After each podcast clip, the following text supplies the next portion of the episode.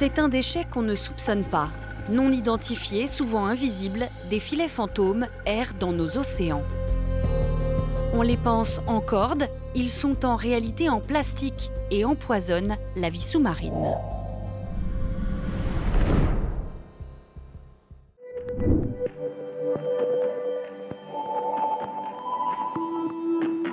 Partons aujourd'hui pour une mission de récupération de filets perdus en mer Méditerranée, au large euh, des îles de Porquerolles.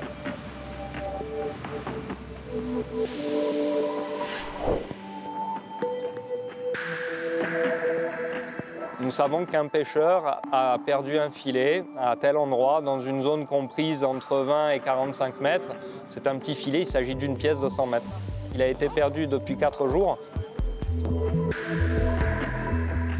Donc derrière moi, vous avez euh, un ROV de notre conception. C'est un petit robot qui sert à se balader sous l'eau et avoir une vision des fonds marins.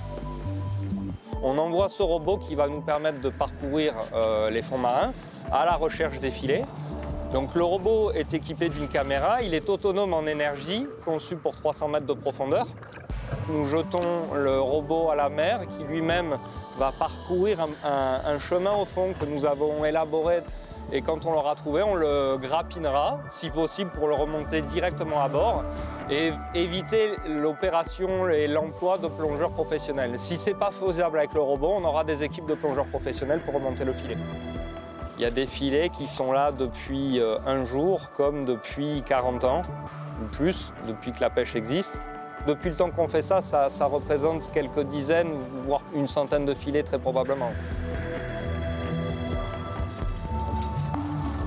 Les filets fantômes, en tant que plongeur, qu'amoureux du milieu, euh, forcément ça ne nous plaît pas. Euh, on aimerait euh, ne plus en voir.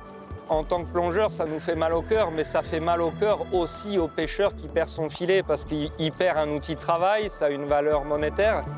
Le problème, c'est que si vous mettez deux, trois filets une année, puis deux, trois filets l'année d'après, et ainsi de suite, sans jamais les récupérer, depuis le temps qu'on pêche, il y a des filets sous l'eau et ça nécessite une action.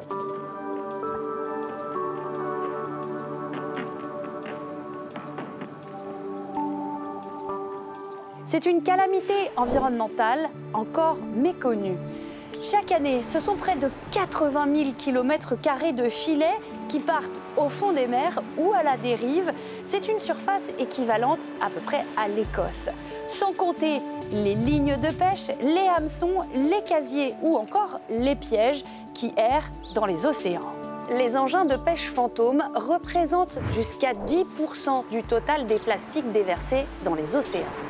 C'est presque toujours involontaire. Les pêcheurs perdent leur filet à cause du mauvais temps lorsqu'ils s'en mêlent avec ceux d'autres pêcheurs ou encore lorsqu'ils sont coupés accidentellement par d'autres bateaux. Les courants les font voyager sur des milliers de kilomètres. Il est donc très difficile de les suivre et vous l'avez vu, de les récupérer. Aujourd'hui, la communauté scientifique se mobilise pour étudier le phénomène et limiter les dégâts.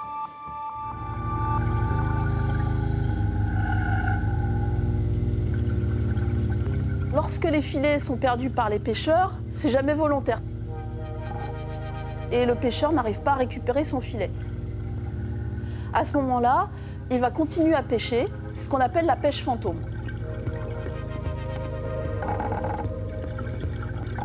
C'est un phénomène euh, d'ampleur. Les filets fantômes, on va les retrouver partout à travers le monde.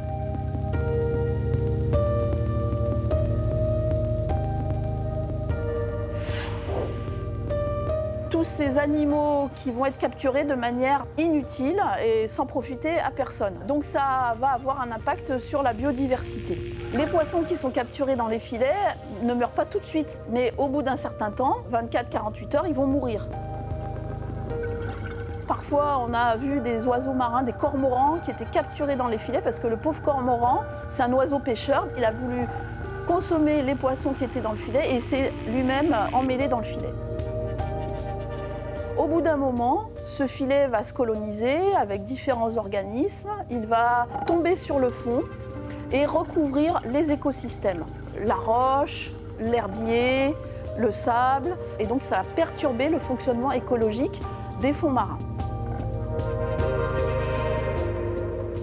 on constate d'un premier coup d'œil que les roches qui sont recouvertes par ces filets sont complètement envasées. Ce sédiment, il reste sur la roche et il va complètement étouffer les habitats marins, si bien que ça va empêcher les algues de pousser, les éponges de se développer, etc. On ne peut pas espérer qu'un filet se dégrade tout seul dans l'eau, ça c'est pas possible parce que euh, la matière, euh, bah, c'est principalement euh, du plastique. Donc c'est exactement comme les déchets plastiques, on en prend pour des dizaines d'années, voire des siècles. Donc ça va être une source aussi de microplastiques. Dans notre projet de recherche, nous avons aussi euh, des sites pilotes sur lesquels nous étudions l'état écologique des habitats avant le retrait d'un filet et après le retrait du filet.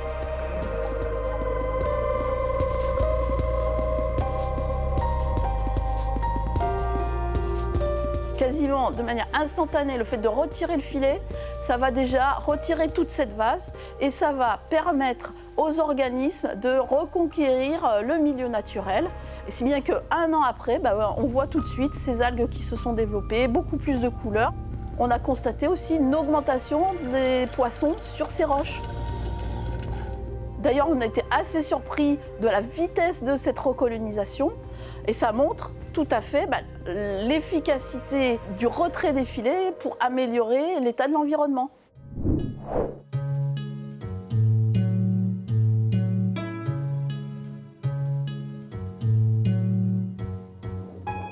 Les filets de pêche qui sont perdus en mer ne se recyclent pas, on ne peut pas les retransformer, il n'y a pas encore de solution.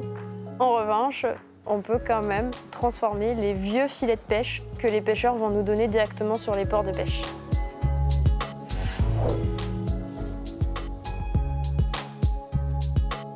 Sur Port de Bouc, tous les trois mois, euh, je récupère 800 litres de, filets de pêche, à peu près 80 kg, 100 kg de filets.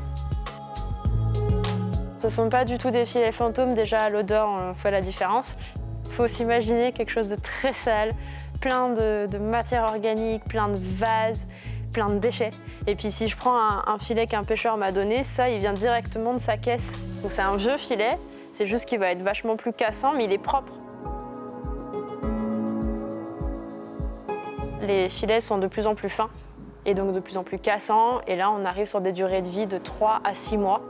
Et même pour certains, ils vont juste faire un usage et ensuite ça va être euh, jeté. C'est pour ça qu'on récupère, nous, les vieux filets de pêche pour pouvoir les recycler.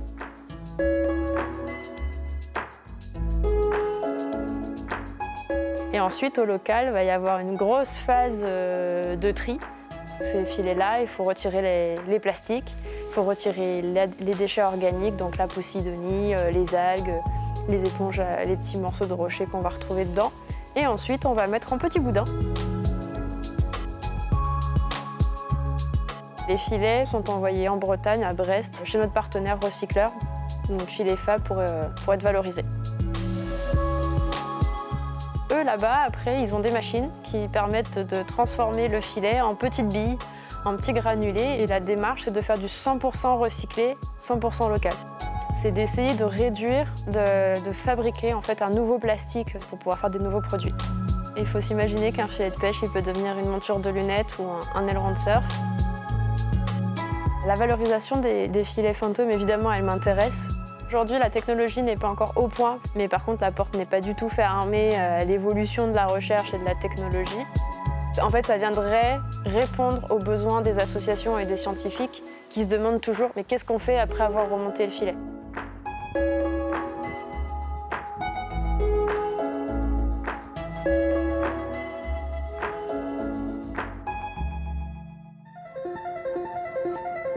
Et si les filets pouvaient se dégrader plus facilement une fois en mer? Dans la Manche, les pêcheurs testent des filets innovants. Ils sont à la fois en plastique, mais aussi en biopolyester issu de la canne à sucre et du maïs. L'intérêt a priori, ils sont biodégradables sans laisser de microparticules de plastique. Les pêcheurs, eux, demandent encore à être convaincus.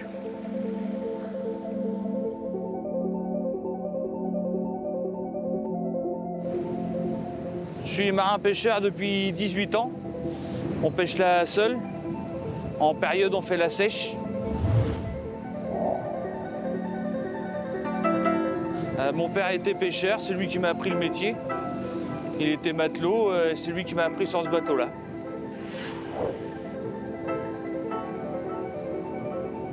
On perd 3-4 fois des filets tous les ans, environ. Quand ça reste au fond, ça pêche toujours. hein. En gros, on pollue le fond.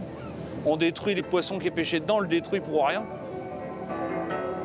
On teste les filets biodégradables depuis 5 mois maintenant. Moi, je trouve que c'est bien. On veut éviter les filets fantômes pour que ça évite de polluer et surtout d'arrêter de pêcher au fond pour rien. C'est moi qui a fait les premiers tests euh, du mois d'août jusqu'au mois de décembre. L'usage, euh, c'est quasiment pareil.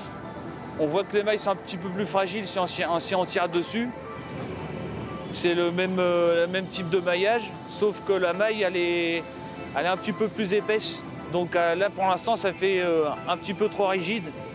Et je pense que si elle serait plus souple, ça pêcherait mieux. Je serais d'accord pour les utiliser si on les perfectionne. Et surtout, on aimerait savoir aussi le prix que ça va coûter. Déjà, les filets, ils augmentent tous les ans. Et ça dure trois mois environ. Et ça coûte dans les 1500 euros les 700 mètres. quoi. Comme le carburant, c'est ce qui nous coûte le plus cher.